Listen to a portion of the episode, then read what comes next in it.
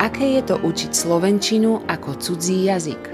Básnik a vydavateľ Peter Milčak by o tom mohol rozprávať. Ako učiteľ totiž strávil niekoľko rokov na zahraničných lektorátoch vo viacerých krajinách Európy. Jeho spomienky na roky strávené vo Varšave a v Minsku vám prinášame v seriáli Lids Oral History.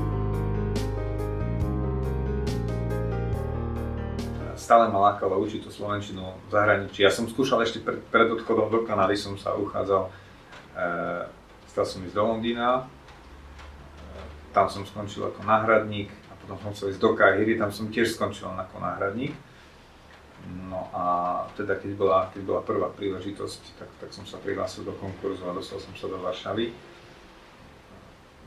To boli veľmi, veľmi pekné roky, lebo ja a Varšava sme sa do seba zamilovali na prvý pohľad. Veľmi dobre som sa tam cítil. Pre mňa je to, je to, je to mesto, ktoré sa vyvíja, letí, letí veľkou rýchlosťou dopredu ale aj kultúrne e, tá ponuka, ktorá, ktorá tam je, mi, mi nesmierne vyhovovala galérie, kina, divadla, e, literárne akcie. Tam sa neustále niečo dialo, takže po, popri tej práci, ktorú, ktorú, som tam, ktorú som tam robil, tak som e, mal veľmi veľa, veľa príležitostí na, na také vnútorné obohatenie. Videl som tam naozaj veľmi veľa zaujímavých výstav stretol som zaujímavých ľudí, spisovateľov, veľa filmov som videl, proste, proste veľmi, veľmi dobre som sa tam cítil. Navyše aj to pracovisko bolo, bolo veľmi zaujímavé. Okrem toho, že som učil na, e, e, na univerzite, tak som učil ešte vo večernom kurze e, v Slovenskom inštitúte, kde som stretol zase ľudí z ulice, ktorí mali záujem o Slovensku, o Slovensku ako také, ale mnohí mali o slovenskú literatúru alebo kultúru a doteraz mám, mám niekoľko priateľov veľmi blízkych, ktorých, ktorých som si získal za tie roky, ale niektorými aj, aj spolupracujem ďalej. Takže e, naozaj, naozaj môžem to, to, to pôsobenie e, označiť za také obohacujúce a, zároveň veľmi, veľmi príjemné. No a tam som okrem slovenčiny učil aj súčasnú literatúru a zistil som, že nie, že nie z čoho učiť. Najprv som to riešil tak, ten prvý rok, že som išiel do okresnej knižnice Spiskej Novej Vsi e, a s batohom kníh som sa vrátil do Varšavy a dal som medzi, rozdal som študentom, ktorí mohli čítať a potom tie semináre mohli nejako fungovať. No ale potom som si povedal teda, že urobím to inak, že ja, ja, ja urobím takú antológiu súčasnej slovenskej poezie, ktorú, ktorú vydáme, e, ktorá bude takou čítankou pre, pre študentov, ktorí, ktorí súčasnú literatúru študujú. No a našiel som, e, našiel som pochopenie u vedúcej katedry, u vedúceho, e, potom až bola teda vedúca. A vydali sme takúto antológiu, to bolo 42 súčasných slovenských básnikov. Vyšla po slovensky, vydavateľom bola Varšavská univerzita. Myslím si, že, že, že naozaj to bola pre tých študentov pomoc. Potom na ďalší rok vyšla taká antológia, to som tiež zostavil, ale tam bolo, tam bolo menej prozaikov, pretože bolo menej peniazy, tuším, prozaikov bolo iba, iba 16. No a jedným z takých projektov, ktoré postupne rob, robím počas tých rokov, je, je propagácia slovenskej literatúry v zahraničí. Ja už som to vo viacerých rozhovoroch spomínal, aj som o tom písal, že raz som bol v Londýne v, v tej univerzitnej e, štvrti, bol som v knihkupectve, kde jednotlivé národné literatúry mali svoje poličky, takže bola tam česká literatúra, bulharská, rumunská, srbská a slovenská literatúra tam poličku nemala.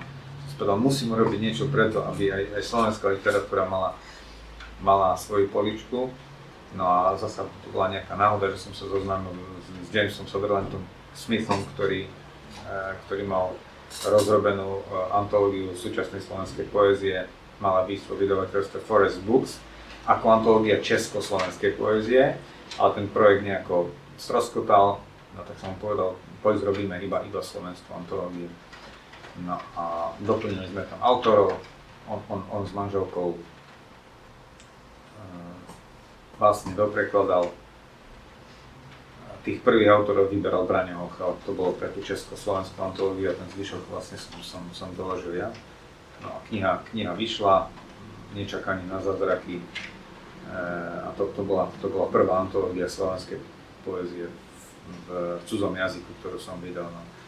Potom sa na, na mňa obratila Uršula Macht, ktorá mala poprekladaní slovenských básnikov, ona na niekoľko mesiacov prišla na Slovensko, aj, aj, aj v Levoči bola niekoľko týždňov a do, dokončila tú antológiu a vydali sme ju mod, e, Modrý vrch s jaskyňou e, asi neviem, v krátkom čase, asi v priebehu dvoch rokov. Potom nasledovala francúzska antológia, tu som robil s Janou Boxberže, ktorú mi odporúčala Michála Jurovská.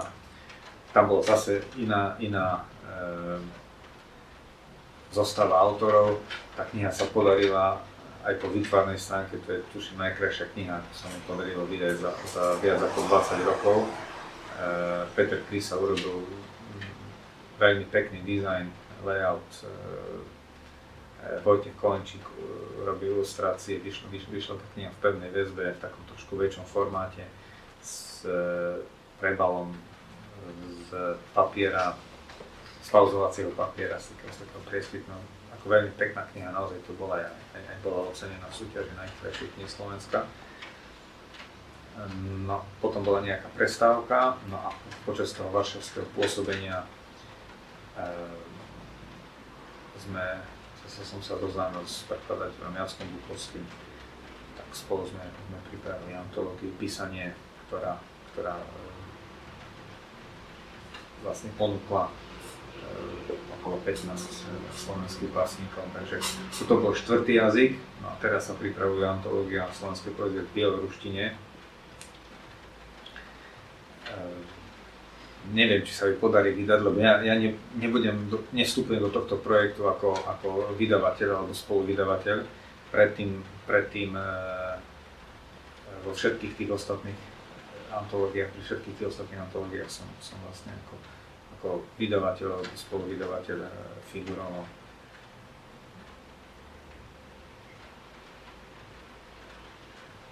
Čiže teraz si v Bielorusku? Teraz, áno, teraz mám za sebou 3 roky eh, pôsobenie na, na Bieloruskej štátnej univerzite v Minsku. Eh, ja som bol taký človek viac orientovaný na západ a toto je zase pre mňa iná, iná skúsenosť s východom a ešte s takou krajinou, ktorá v takom, v takom zvláštnom režime funguje. Ehm,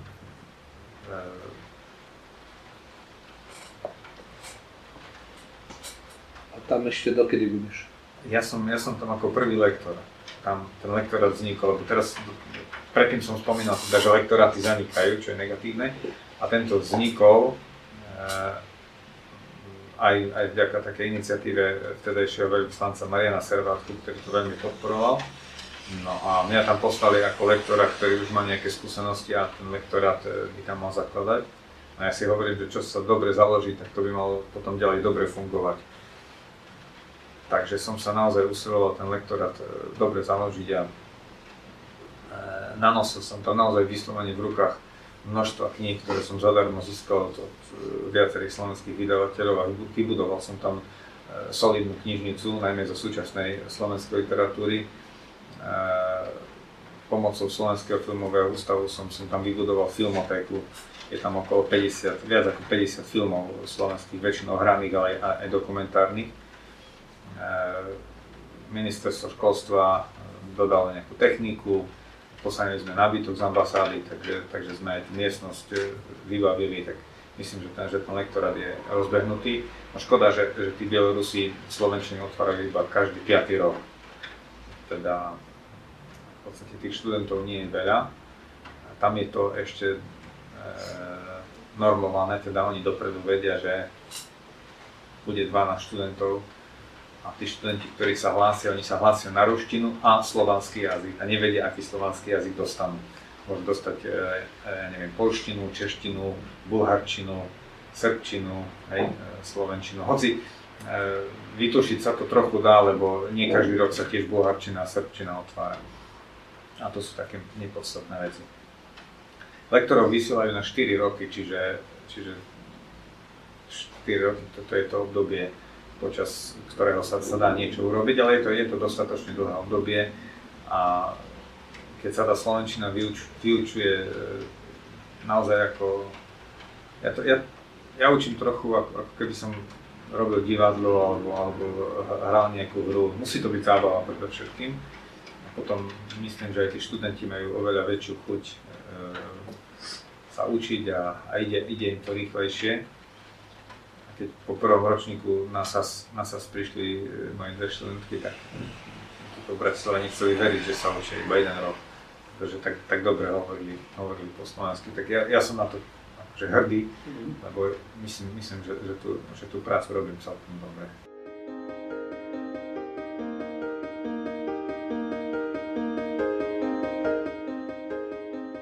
Počúvali ste ďalší diel zo série podcastov Leeds Oral History.